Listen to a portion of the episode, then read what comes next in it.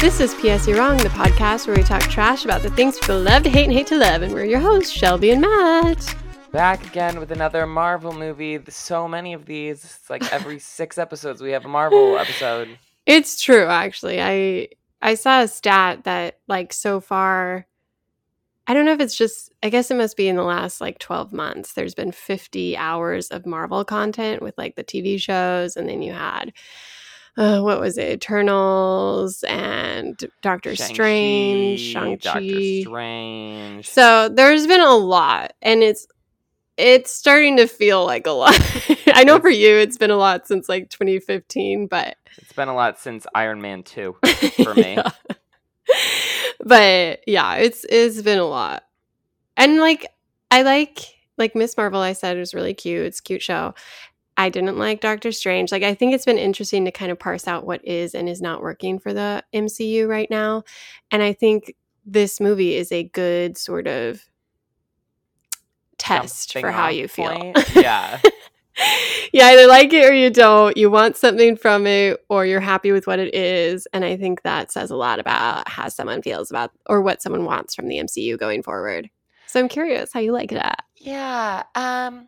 Well, first off, I realized as I was watching this that I had never actually gotten around to watching Thor Ragnarok, which I know is one of the ones that's supposedly like the better Thor movies. Uh-huh. And I was also sort of like clawing through the deep recesses of my mind to be like, what happened in the first two Thor movies? Which I know I did see, but...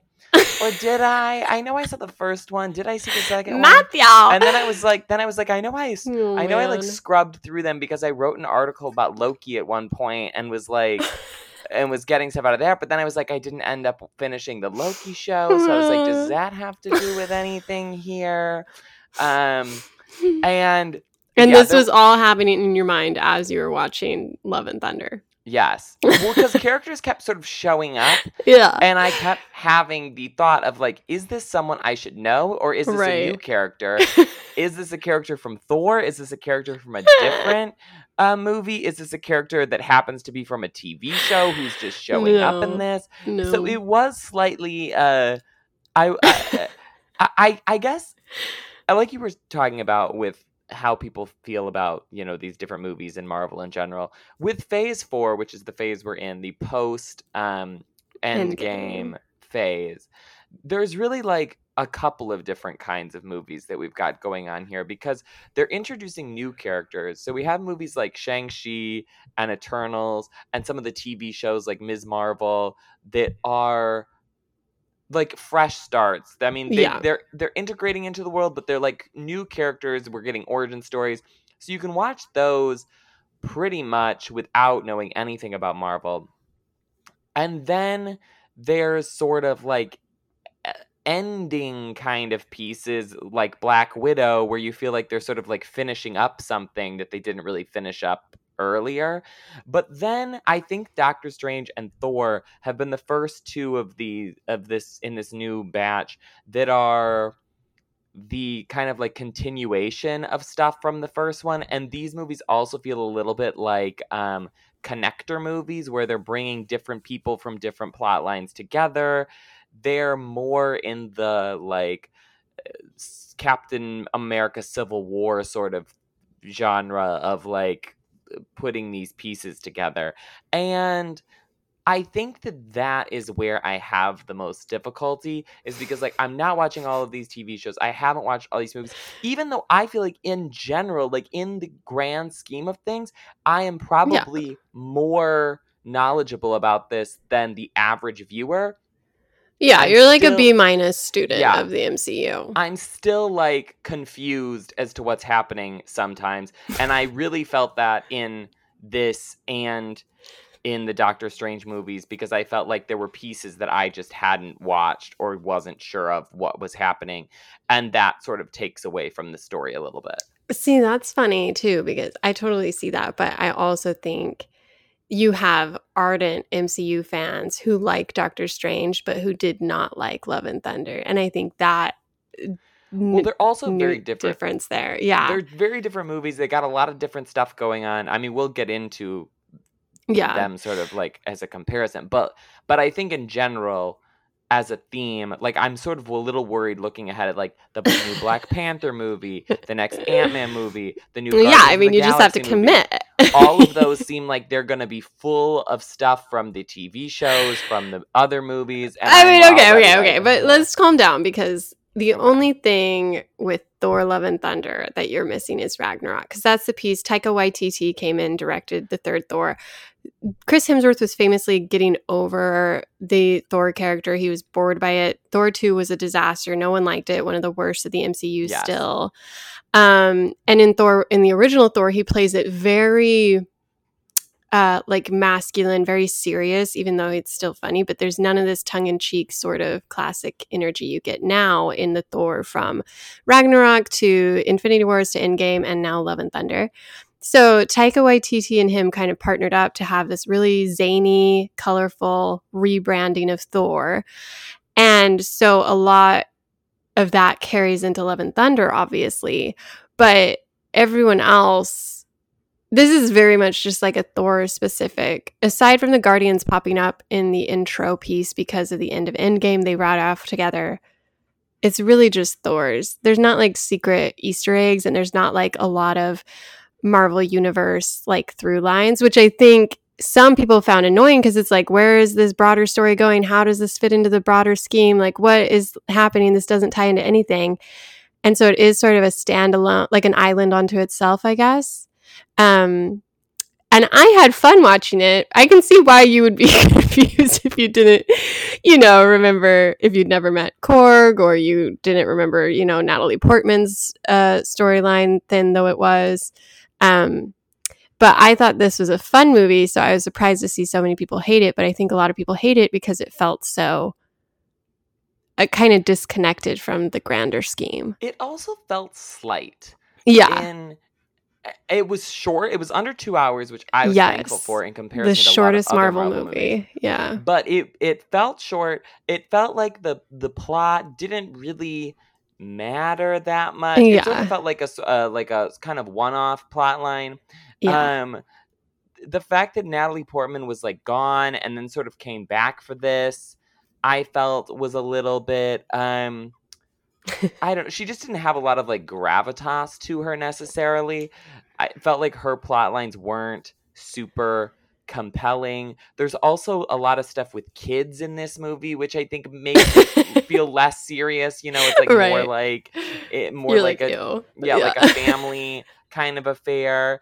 And then also, like, I appreciated the humor in it, but I think that this movie is basically a comedy. It's not really an action movie in a lot of ways.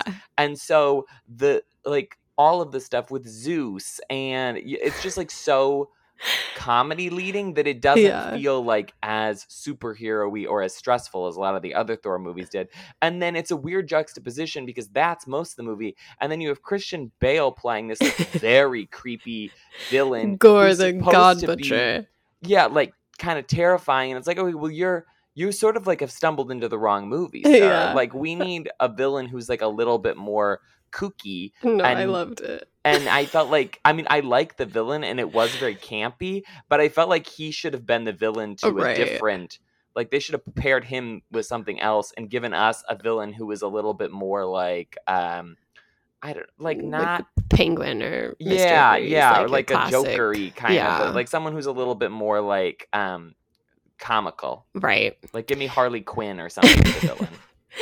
Yeah, I think it's interesting, and Taika Waititi is really irreverent around this responsibility. Like he joked about not having anything written, that there was like, he says there's a 4-hour cut of the movie because he just had everyone kind of ad-libbing and improvising, and most of it wasn't good, but this is what we got out of it. He just did an interview for Vanity Fair with Tessa Thompson, where they review some of the scenes, and he was making fun of the VFX and even realizing that he left a shot in that doesn't actually make sense in the movie, like of Tessa Thompson's reaction. So there is like this sort of indifference to the world building he's meant to have, which I think rubs some people the wrong way. Like, obviously you should care about this $1 million project.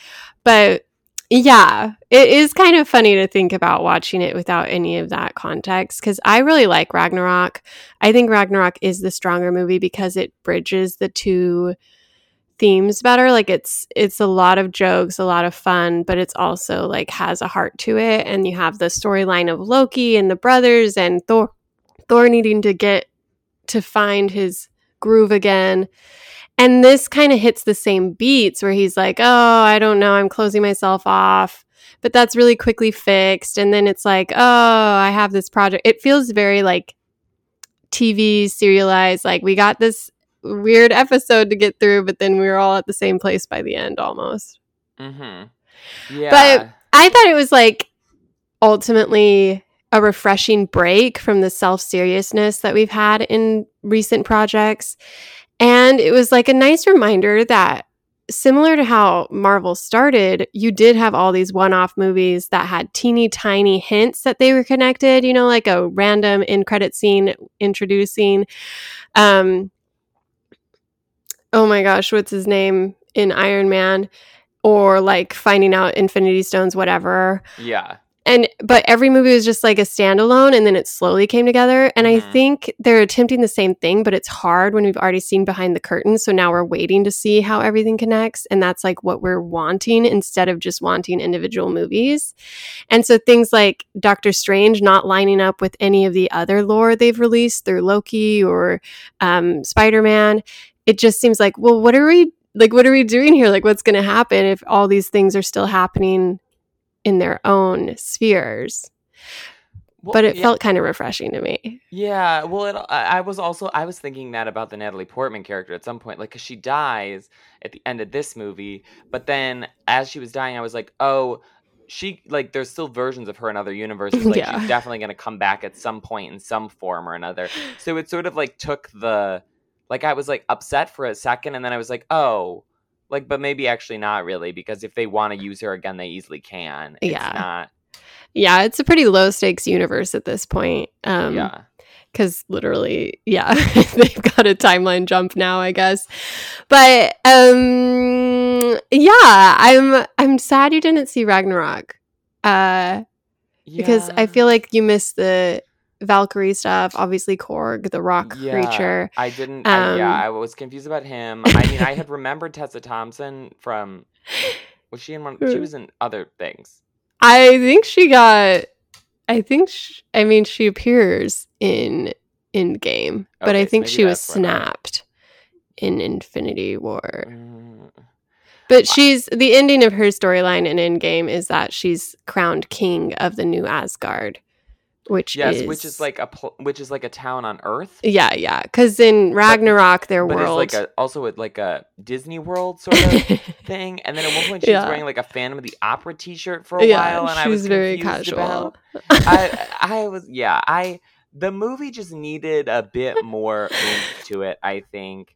Well, they were probably trusting the audience to a sequel usually sees the preceding film. Well, you know, I felt like I wasn't, like, so confused by the plotline of this. It just felt like the movie did not feel like it was tonally, like, doing what it's supposed to. Because you start out with this scene of Christian Bale in the desert, and, like, his daughter is dying, and he is, like, so upset because then he stumbles upon these gods who don't care, and he's like, well, I've been praying to you, like, you're supposed to be my God, and you don't care if my daughter dies? Like, what's the point of this?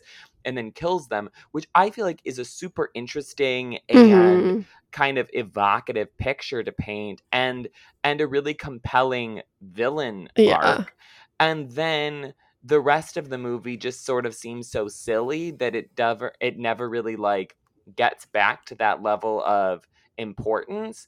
And then yeah, the rest of the plot is like, so then he's going around killing all of these gods. He kidnaps a bunch of people from Asgard and hopes that like Thor comes and he can kill Thor. And then there's this plot line where Jane, yes, his wife, yeah, or ex-girlfriend, played by Natalie Portman, like has cancer, and so in order to fend off the cancer, she has to sort of become like Lady Thor with this hammer, and so she's going around kind of saving people too, but mostly just so she doesn't die of cancer because she can't get sick when she has the hammer with her. So like her and Thor have like some weird interactions, but it's never like you. It's a weird reason for why she's a superhero, I feel like. And I felt like they didn't like get into it that as much, because that's also like a weird, very sad, depressing plot line that again is in this weird movie that's very comical, and it just like the pieces didn't quite fit, and I felt like it was which is a rare thing to say about a Marvel movie, but it was just like a little too short. Like there were too many things that weren't really like gone into enough. And then you get to the end and it's like Thor and his new adopted daughter, like, oh, let's go like fight some bad guys. And you're like, what? Like this just doesn't, like the parts of this don't feel like they go together. It feels like they put like four different movies and kind of like mished them together. Yeah. I think there is a problem of like, definite plot convenience happening where he rushes through things or doesn't bother explaining things. Everything kind of lines up conveniently. Like there's this whole, well, we're going to go see the gods and ask for help. But then suddenly when that doesn't work out, it's like, well, we need this lightning bolt. We need Zeus's lightning bolt. It's the only weapon. And it's like, well, why? When did that happen? And then Thor is able to use the lightning bolt as his hammer almost, but it's like, well, why would this god's lightning bolt, you know, bring the magical road to travel to any planet, inner dimension, whatever, work? Like there's like these weird leaps that don't make any sense, and he just kind of hopes you don't notice. Because similarly, it's like, yeah, we see like Jane Foster in cancer treatment, and then suddenly she's looking at a book and she's like, oh, this hammer is calling to me, and she goes to New Asgard to like see it because it was destroyed at the end of Ragnarok, and it's like on display as like this sort of, you know, display case, and then it suddenly gets magical and seems to come together. But we don't know that as an audience until it cuts to a fight in the middle of the night and Thor realizes there's another Thor present. And he's like, what? How'd you steal my look? How'd you get my hammer? And then it's her. And it's never explained when, like, what timeline this happened, like how long she's had it, what she first did when she realized she had superpowers. Like, it's very much like, oh, yeah, I have this hammer and now I know how to fight super well. It's like, there's a few jokes about, like, not knowing how to be a superhero, but it's like, I feel like it'd be more of a conversation just on an interest level, right? Like, just to kind of break through how that happened, especially given that she's a scientist who obviously, like, in the first one isn't given much to do, but is interested in that through line between, like, logic and, you know, gods existing. So it's kind of like, I wish they'd explored that a little more, because while I liked that this movie gave us some levity and I enjoy Taika Waititi's style, and it seemed like everyone in the film was having a good time and put on a good performance, it was kind of like stepping back away from the glow of the movie screen. You're like, huh, none of that really did anyone any service. Like Valkyrie's underplayed, Jane's underplayed, even Gore is underplayed. Like it seems like they had interesting character arcs that weren't bothered to really be explored. Yeah. Like, and Natalie Portman and Tessa Thompson, I feel like, are such great actresses. Yeah. That, like, you could have used them for so much, and it just kind of felt like they were there without much purpose. I think that with the Marvel movies, like, we've gotten so many that are so serious, and, like, I mean, like, even, like, the last Spider-Man movie, there's just so much, like, happening with it that this just felt like a throwaway that like no one's going to remember in 2 years and lost in all of these other movies that are doing more interesting things. And I love some levity. I mean, but I think that you either have to do something like Shang-Chi where you like have Awkwafina in the mix and she's giving you levity, but it's like still a very like a more serious movie. Or you have to do something a little bit more like the first Spider-Man where you make the stakes a little bit lower and you just make the whole thing a little bit more fun. Yeah. Where this, it felt like the stakes were high because they were like, oh, we're going to kill all of the gods. And but then the stakes were also super low in the tone of it. Right. Yeah, that's interesting. I'll be curious to see if you ever watch Ragnarok because I'm interested if you think that's a better vehicle. Well, I think everybody has said that, right? Well, yeah, but I wonder if you'll have the same concerns with the tonal shifts. But I think I see the complaints. I walked out of the theater surprised to see how low of a score it has, surprised to see some of the critics' words around it. But I can see, like, generally speaking, the storyline isn't complex. But I don't know if that means it's a bad movie for what it sets out to do. I think it loses points for how it treats its side characters, its insular characters. And I think there are ways he could have strengthened the movie as a whole.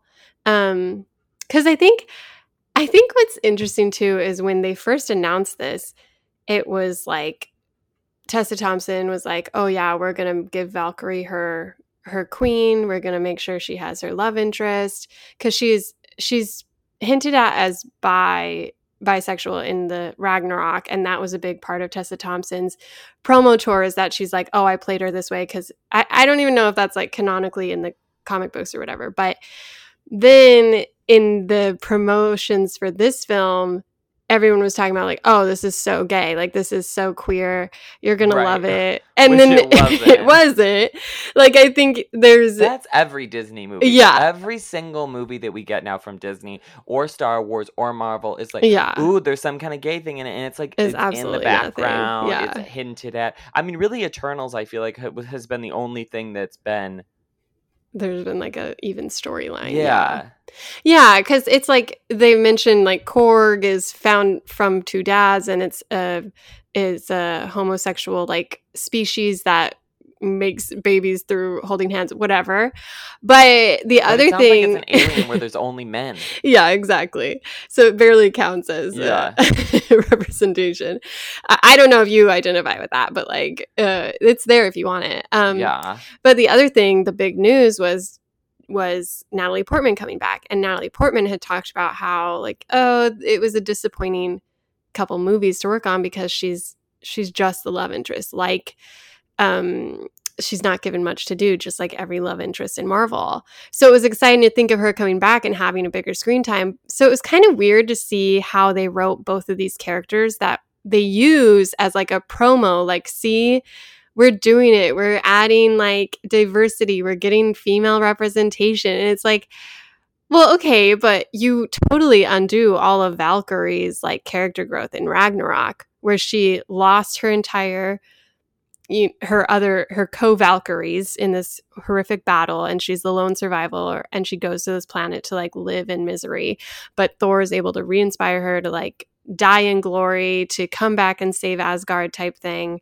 And so then in this movie, for her to just be so flippant and blasé about it, to the point of she's not even in the final battle, because she makes this like joke that's like, oh, well, I figure I don't want to die anyways. It's like, I think they could have made it more interesting to explore, oh, she realizes she's a champion for the New Asgard and she has to live for them instead of die for herself type thing.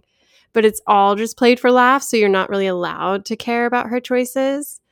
And similar to Jane, like, yes, she gets to kick ass and she's seems to be having more fun, but ultimately she's just a vehicle for Thor to learn something as he goes forward in his journey while she dies. Yeah, it was very Thor heavy. I mean, I feel like Thor and Christian Bale got the most sort of like screen time character development. I mean, honestly, Russell Crowe as Zeus was, I felt like, is more memorable and had sort of like more to play with than Natalie Portman did. Yeah. Yeah, I don't know why. Like, I can see why if Natalie Portman is in this series and then she's like, okay, the second Thor sucked. I'm not going to come back for the third one. But then the third one does really well. And then there's all obviously like Endgame and Black Panther and all of those movies do great. How she kind of gets like lured back in. Yeah. Because her character doesn't die. So it's like she's around. But this was not. Yeah, I didn't. It's not that I hated this movie. It's just that this movie feels very forgettable to me.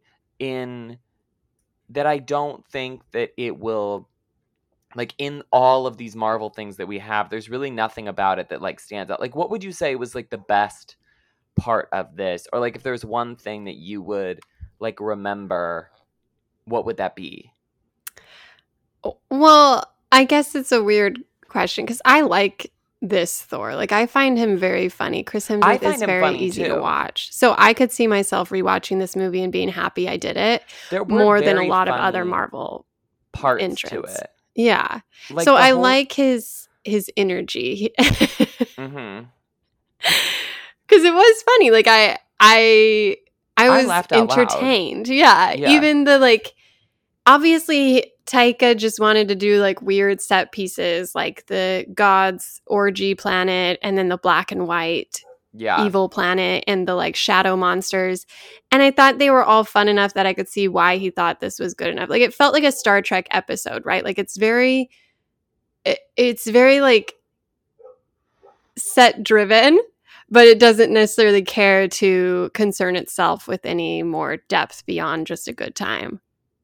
I think that usually with these Marvel movies, I think, oh, they're a little too overproduced. And this felt like it was a little underproduced. Like, Thor went so well that they were like, okay, we're going to give Taika Waititi, like, the, you know, a little bit more free reins. And I think someone could have gone through here and, like, cleaned up the script up a little bit and fixed some things. Although I thought that parts of it were really great. Like, the scene with the girl who gets her arm chopped off and they're talking about like, oh, you're gonna go to Asgard, and he's like, actually not, or you're gonna go to Valhalla. Like, actually not, because you didn't die in battle, you died after battle. Yeah. Maybe your arm is in Valhalla. Like I thought that was really funny. You know, all of the stuff with Zeus I thought was really clever and entertaining. Yeah. There were lots of sort of like how they keep getting Jane's name wrong and calling her by like other actresses' names. I thought was interesting, like Jodie Foster. But yeah, overall, I don't know.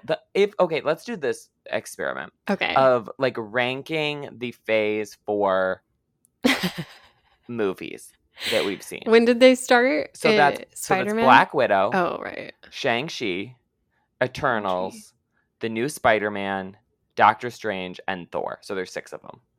I guess I'd say Spider-Man, Thor. No, really? Spider-Man, Shang-Chi, Thor. And then bottom of the heap is Eternals. Second to last is Black Widow, and then whatever's left. Doctor Strange. Oh. Actually, Doctor Strange, second worst. So Black Widow squeaks ahead. I feel like I am on a very different way. I think that the best one was Shang-Chi. Yeah, it was good. I really liked it. And then Spider-Man. Mm-hmm. And then, honestly, I liked Eternals. I would put that third. Yeah. And then Black Widow. And then I feel like the Thor and Doctor Strange are the bottom two. I think those are the worst two of the group. But you had more fun watching Thor than some of those. So that's where it confuses me. Did I, though? Well, like, I thought so, because I don't remember you liking, like, Black Widow that much. I don't, but I think the Black Widow was, like, as a like movie, a better, sort of, like, made sense and was, like, a cohesive movie. And also, I really liked the Florence Pugh performance in that. I thought that she was really good. That's fair, yeah. Where this, I felt like, did not make sense as a film. You know, and I saw an interesting. Really did Doctor Strange. Yeah, both of them, I think, were trash for different reasons. Yeah. Yes. I saw an interesting proposition, which was obviously Marvel is trying to diversify, and they've said they wanted to play with genre more, even though they haven't kept true to his word, because they've wanted to make Doctor Strange horror and they really dialed that back even. But I saw someone say that this would have been a good opportunity for Marvel to go fully outside their comfort zone and let Taika Waititi direct a mockumentary about Thor, similar to his little short he did in between Captain America and Avengers, where he's like has his roommate in Australia, and similar to obviously Taika Waititi does When We Were Shadows. What We Do in the Shadows. And I think something like that would have been a lot more fun and allowed Taika Waititi to do his fun, zany, quirky 100%. Humor, while also entertaining the people who want more world building and like have interest in seeing like what, you know, the day-to-day life of a superhero would be. And I think that would have been fun to even have something like this happening in the background, but Thor's still like trying to like, you know, figure out how to run New Asgard and that sort of thing. Well, yeah, it could have been a little bit like Parks and Rec-y. Yeah. If you have him and Valkyrie, like, I don't know. Jane or something. Yeah, like, I think it would have been funny. Yeah, no, I like that idea. I also think that, honestly, I haven't looked exactly at, like, the ratio of like men to women involved in like the all of the behind the scenes things, because I know these Marvel movies are like, you know, built by committee of 100 people, but it does feel to me that even though they're trying to add more women to the plot line, that they keep sort of fucking it up of what to of like how to use them. Like, I'm not sure that we've gotten a real successful woman storyline yet. Yeah, I'm trying to think of through these movies that we feel like the Wasp. I guess she was the first titular woman character. Captain Marvel, obviously Wanda. Yeah, I feel like all of those have been bad. And I like WandaVision, but I feel like they sort of screwed her up in the Doctor Strange movie. Like the Wasp is okay, I guess, but she's not. Yeah. Captain Marvel I liked, but it feels like they haven't really known what to do with her very much after that. Black Widow's not great. I think it's interesting to see like Valkyrie versus Black Widow, and I feel like they have such a compelling character with Valkyrie and her sad backstory, but also Tessa Thompson's sort of like sarcastic energy. And in the beginning of this movie, they do like a montage of her looking kind of bored in her role as king and not feeling challenged, but also succeeding at it. And so I thought they would focus on that more, like kind of give her something, or like see if she's excited to be back in battle. But then she just kind of disappears for the final act. Like, she literally just stays. And it's very confusing why they would do her dirty like that. Yeah, there is like a character there that you feel like they could work with more. It's interesting because they also obviously had a lot of criticism at the beginning of the MCU about how white all of the characters were. And they, I guess the first, was it Black Panther? Yeah, that was the first, which feels like it took forever because there's so many movies before that. Yeah. But I think Black Panther was such a success. And then, you know, I think the Shang-Chi movie also was really well done, that it's interesting to me that they can somehow figure out how to do like another culture well, but they can't figure out how to do a woman well. Yeah. I mean, the only woman director had like an ensemble cast of 27, so it would have been interesting to see her dig into something a little smaller scale. I think Black Widow also had a female director. Oh, did it? But I do, yeah. But yeah, so you forgot that we even. I know. I just don't care for Black Widow. But yeah, I mean, you see like hints of it getting better. Like, I think there are definitely like strides moving past the performativeness of Endgame, where it's like, hey ladies, let's get in formation type of like throwing a bone to the audience. But yeah, it's interesting with someone as seemingly invested in diversity as Taika Waititi and who's used his platform to say he wanted to do movies that showed off more of this female spirit. It's like, well, okay. But like, and that being said, it wasn't like distracting or insulting. It just feels like a missed opportunity. Like it seems like it was a half-baked draft that he should have gone back to and kind of finessed a little bit more. I do also wonder a little bit as to if he was not allowed to give Valkyrie more because of like what their plans were for later on. Yeah. I mean, like, I don't know if that's, in my mind, that feels like a character that they should be like pivoting towards and like perhaps give her a movie or a TV show or like more of a role at some point. But if they don't have that in their vision, then it might be like, okay, well, or if Tessa Thompson doesn't want to do that with her career, because I could also see that sort of being a vibe that they are steering away from that. I don't know. It's also interesting to me that Taika Waititi's first movie did so well, and then this one felt sort of like a little eh. And Ryan Coogler, whose Black Panther did so well, his second film is coming up here shortly. Granted, that has the whole situation with the Chadwick Boseman, so I think that there'll be a little bit more leniency there. But I'm hoping that the track record, like that Ryan Coogler is able to like stick the landing. Yeah, that sophomore slump. It's a tough one. Because, yeah, I literally didn't remember Black Panther's coming out until I saw a poster. Because there's not been anything about it yet. There's not been a trailer or a teaser yet. No. Well, very mysterious. I think it took... Like, I think they were about ready to go into production, and then Chadwick died, and so... Yeah, which is wild that we're getting 3 Marvel movies in a year. Not to mention all the TV shows. But 3? I think we've gotten more than that, haven't we? I think Eternals was like January, February, or whatever. Year. And Spider-Man. Oh, yeah, Spider-Man. Yeah. With those. Yeah. Oh, man. It's like 6 movies within a year period. Yeah. It does feel like a lot. It does. I felt a little bit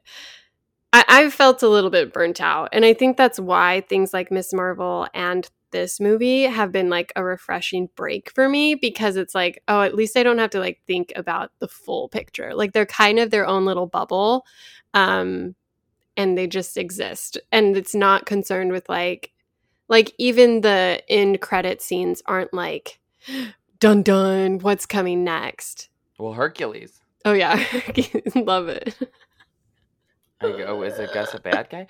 Also, we have She-Hulk Attorney at Law coming out in like a couple weeks, so get excited for that. Well, that's the other thing people complain about is the VFX in this movie and most Marvel projects now. It seems like they're famously bad to work with, according to like anonymous Reddit threads and ex-Twitter people who are like, this was my worst job. They overwork you. They underpay you. They expect huge turnarounds, like fast turnarounds, and you're just forced to work in these insane conditions.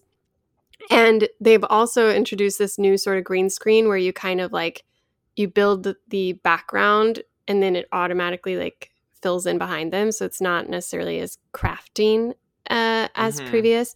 And you can kind of like see it in some of the a lot of this looked bad, because it's almost like it's shot in basically like what's the portrait mode, where everything in the background's conveniently blurred. It's all bright and lovely, and then the actual actors are lit very differently, and obviously like that's not noticeable unless you're looking for it or attuned to that sort of detail.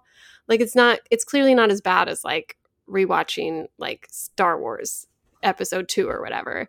There's obvious still skill and talent to making these wild like set pieces, but it is kind of like you guys are huge. You're Disney, like you are the the industry, like so you should be able to invest more carefully in making sure these are the best instead of churning out 3 to 4 movies a year plus 2 to 4 shows. Well, and also some of their stuff like almost looks cartoony. Yeah. And so it's hard when some of it is real, like hyper realistic, and then some of it isn't. And then there'll be scenes where they're just like kind of walking through a field and you're like, okay, the things behind them aren't real. Like this seems like a shot that you could have easily just done on location and it could have been fine, but you can tell that it's a green screen because it just like doesn't look quite right. Yeah. And I think especially when you compare it to, like Shang-Chi or Eternals, which I feel like were such beautiful movies, this was not delivering on that level. I did like the like Shadow Realm fight. I thought it was like a cool visual to see the shadow monsters kind of come out against this moon. It felt very like claymation-y almost. And I thought that was like a fun, distinctive thing, and then like it was all bleached black and white until someone was holding like one of their weapons or whatever. Yeah. And so I think there were like interesting and fun visuals happening, but it was like burdened with I don't know, kind of getting to that Marvel showy fight. And I did like the kids battle scene. I thought that was funny and cute. But then the final like, I thought piece, it was cute, but then I also was sort of like, how did it work? Well, no, but I was like, okay. Like, when they were like, okay, like, every kid, like, pick up a gun. Like, we're going to go, like, have a weapon. I was sort of like, this is giving some, like, child soldier energy. Like, yeah, it was desperate times. There was a moment where I sort of had a pang of, like, ugh. Yeah. And then I was like, no, like, I think this is okay because, you know, they're, like, fighting for their life or whatever. Yeah. But there was a section where I was like, did we in the year of our Lord 2022, did we really need like a children grab your gun moment? Well, to be fair, it was weapon, and most of them were like stuffed animals or like rocks or that were but they were sort of like shooting things out of them, or you know what I mean? Like I can see that. Yeah, no. And there was actually a strange like in Zeus's world, there was this huge bloodbath. And I was like, the only reason this is not R-rated right now is because this is gold blood. But it was like literal, like limbs chopping off, necks being slit. And I was like, whoa. Well, also they kept mentioning orgy. And I was like, this doesn't feel like for a movie that has a lot about children to have like all of these orgy references. It's still PG-13, Matthew. I mean, yes. But that felt like something that I was sort of shocked that. Yeah. Like, they were talking about group sex parties, like repeatedly in a scene. Yeah. Well, I think that's some of the comic book, like, jokes in world building. Because comic books are pretty immature. I mean, yes, I know that. But yeah, just, it was... Like, for Disney in general, I don't know. Disney is such a weird entity because some of their stuff feels so, like... Well, we have to be family friendly. Right. And then every now and again, they throw something in there and you're like, what? Yeah. I also felt like the ending I could have done with a little bit more emotional pizzazz, because it ends with, it turns out Gore's one goal is to get to the center of the universe where you're granted one wish, and his wish will be to kill all the gods and then everyone will be wiped out, you know? And so once they get there, Thor is like, please... use this. Don't you want to be with your daughter? Don't you want to save your daughter? That can be your one wish, which feels kind of manipulative from Thor, because it's like, do you really want him to do that, or do you just not want him to wish you dead? Well, but also does feel like that if your whole thing was that you miss your daughter, it does feel strange that you'd be wishing to kill gods rather than to just have your daughter back. Yeah, it seemed like a obvious moment where Gore should have been like, oh, duh, yes. Well, it kind of does. Yeah. These are like, oh, good idea. Yeah. And so then he dies, and Thor becomes the honorary parent to this god of love now. Yeah, so we get another child soldier. Yeah. What we've been looking for. But the cute thing is that that's his actual daughter, IRL, and I think that's, I love when kids play against their parents. Yeah. So that's his daughter. I did not know that. Yeah, the Hemsworth kids are all in it, like in that battle scene, plus YTT's kids. Mm-hmm. So it was very because they have nepotistic. Like 95. Yeah. But I thought she did a good job. Like, she was cute. And the like end scene of that sardonic sort of Thor and the tween child was like fun. And also proves that I think a mockumentary would have been more energizing and kind of interesting for the character, because he has such great kind of everyday humor. Wait, did Lena Headey, was she? No, she was in the, I don't remember. There were a bunch of people who were, like, Jeff Goldblum was in Ragnarok and shot a scene for this, but it was ultimately cut. Okay. And I think that happened for a couple different people. Because, again, he said he shot for a 4-hour length movie, right? Because I'm seeing that she was supposed to be in this, and I was like, was she in another movie? Or was she just, like, or was she supposed to be in another, like, a new character? I don't remember. I don't even know who that is. I don't see her listed in Thor Ragnarok, or like I'm looking through her IMDb and I don't see that, so maybe she was a new character, but she would be a good villain in a Marvel movie, I feel. That being said, I saw a tweet that says Christian Bale might win an Oscar for this turn. No.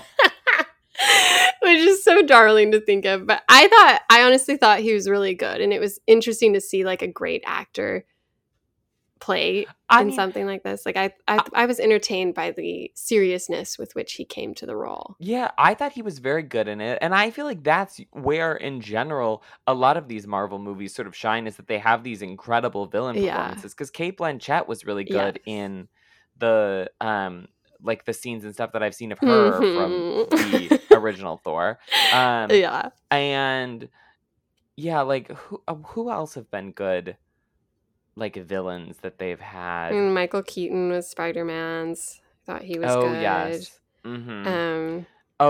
Willem Dafoe, obviously, coming back. He was great. Michael B. Jordan. Yes. Black Killmonger. Panther. Yeah. Yes. So I think that, like, that's the place where you can get somebody who's like really talented, and honestly, he probably only had to film for like a week, so it wasn't an insane amount of work for him. We're running out of like A-listers who have not been in a Marvel movie at this point, or a superhero movie. I know. I mean, keep seeing the why not for that Rock movie? Oh yeah, like, Black Adam. I think that's a DC project. Yeah, it is. Shazam or something related. I was just like, oh gosh. You like Shazam though. Well, I do, but I'm annoyed with The Rock. And I'm just like, oh gosh, another one. Oh yeah, we've got quite a few things on our docket. Has DC had a movie since? Oh, I guess the Suicide Squad, the Batman. Yeah, I was gonna say the last Suicide Squad was good. I would honestly take that over any of the Marvel movies we've gotten as of late. The giant starfish. And, well, interesting. That was a clever movie. I mean, wait. James so did Gunn you watch the HBO show? Did you watch Peacemaker? Yeah, I did not. I bet you'd like it. It was fun. Yeah, I thought I probably would too, but I was like, okay, I don't have enough time for this. It was fun, and he does a good job of blending humor and heart. And I think this did too. I think you just have to be in a certain mood to accept it, because it isn't necessarily ironed out and like smooth, but there's something like cute about its quirkiness. It felt like a connector movie to me. Oh, really? It felt like a complete standalone where it's just like, oh, this is a fun little jaunt. Like, see you next week on Thor. Well, it felt like they were bringing in... yeah, I mean, it did feel like that. It felt like a TV episode. But it's like all of the characters from a previous thing for the most part. They're not like new characters, really. And then it sort of sets it up so that, like, okay, and then we're all going to go into the next one. Like, this was just... it didn't... I don't know. It didn't really like it didn't feel like that they were bringing pieces together necessarily. Like, but it felt like there was nothing that really happened in this movie. Like it was just sort of there to bridge it to whatever the next Thor movie is. Well, I mean, if you're looking for heart and length and soul, I guess coming out this week is Where the Crawdad Sings. But are we just going to do that movie has gotten horrible reviews so far, and I did read the book, and it does have a Taylor Swift song in it. So I didn't want to do it. You said we had to do it. To do a dunk on it, but I think that I don't think anyone's gonna see that movie. Okay, I feel like we're good to just move on to our. Oh, I was hoping you'd halfway through top 10, our best of the year so far films. And then should the following week we're trolling around looking for something to do, we could go back to the Where the Crawdad. Okay. Although shouldn't you be seeing it as a Swiftie? I mean, she just sings the song, and I heard the song. Mother? I mean, yeah, and I also think it's pretty problematic. So I wasn't interested in the book. She read it and she loved it so much. She just had to write a song. Listen, if we want to break down my feelings on Taylor Swift and Where the Crawdad Sings, then we'll just have to do a whole episode about it. But it sounds like you don't want to invest that time. So I feel like your relationship with Taylor Swift has been souring a bit, actually. No comment. No comment. I plead the fifth. That's what somebody would say who that is true. Because if it wasn't true, you'd say, no, absolutely not. Yeah, I mean, we could talk offline. Very interesting. Coming around my what was my I wouldn't say I'm coming around. You're realizing I was right. No. Never. I would never say those words. I would never say those words. No. Wow. Still can't wait. You heard it here first, folks. No. You heard it. Are you still doing Swiftish? Wow. How can you ask me that? How dare you? Like, you don't know me? You don't know my life? No, my co-host had a baby, so she's been on maternity leave. And then Taylor hasn't done anything, so we've been on hiatus. Interesting. Like, okay. What are we? We've already talked about all our songs, basically. So what are we supposed to do? I mean, I don't know. You could talk about this doesn't matter. This is Thor, Love and Thunder. Okay? So now, later, or never? I would say never, honestly. This was not giving me anything. That is so harsh. Honestly, I'm shocked. But I mean, I guess later, like if you were bored and you have Disney Plus. Yeah, I thought it was fun. I thought it was a nice, simple, straightforward, no stakes, like entertaining vehicle. You know what I was just thinking about? I don't do the Disney Plus streaming guide for BuzzFeed, but I was like, that's an interesting sort of exercise because you obviously can't pick all of the Marvel movies or all of the Star Wars movies, but you have to include some of them. And so like to figure out which ones you're going to pick, I feel like that would be... Now I'm interested sort of like for myself to think like, okay, if I had to pick like 5 Marvel movies to be like, these are the ones that you should watch, like what would they be? Yeah. Black Panther, Endgame. I don't know. I mean, I don't understand. It depends on the person, right? Okay, so I'll pick 2. Oh, Shang-Chi. Okay, there's 3.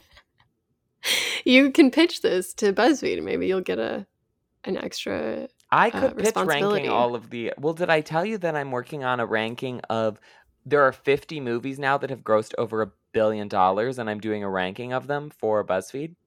And it's a lot of Marvel, but also like a lot of like Jurassic World, like a Fast and the Furious movie, Transformers, like random stuff. And I haven't seen, I think, 10 of them. So it'll be fun to rank a bunch of movies that I think are mostly horrifically bad. And it's also random which one, like the 2nd Pirates of the Caribbean and the 4th Pirates of the Caribbean both cross that line, but not the 3rd and not the 1st. Yeah. Even though I feel like most people would say that the 1st one is the best one and then the 4th one is not good. Yeah. I mean, the 1st one is the best one. Right. I like the 2nd one too, but yeah. Okay. Okay, this is enough. Okay. We've talked long enough. We've talked longer than the movie needed. Yeah. We'll be back next week. We're doing our top 10 countdown, best of the year so far. Oh, yeah. I think there's been a lot of good stuff this year, so we'll see how much Shelby and I agree on and whether or not Thor, Love and Thunder will be in her top 10. It won't be in mine. Yeah, I'm curious. Yeah, it'll be interesting. So we'll see you guys next week. Bye.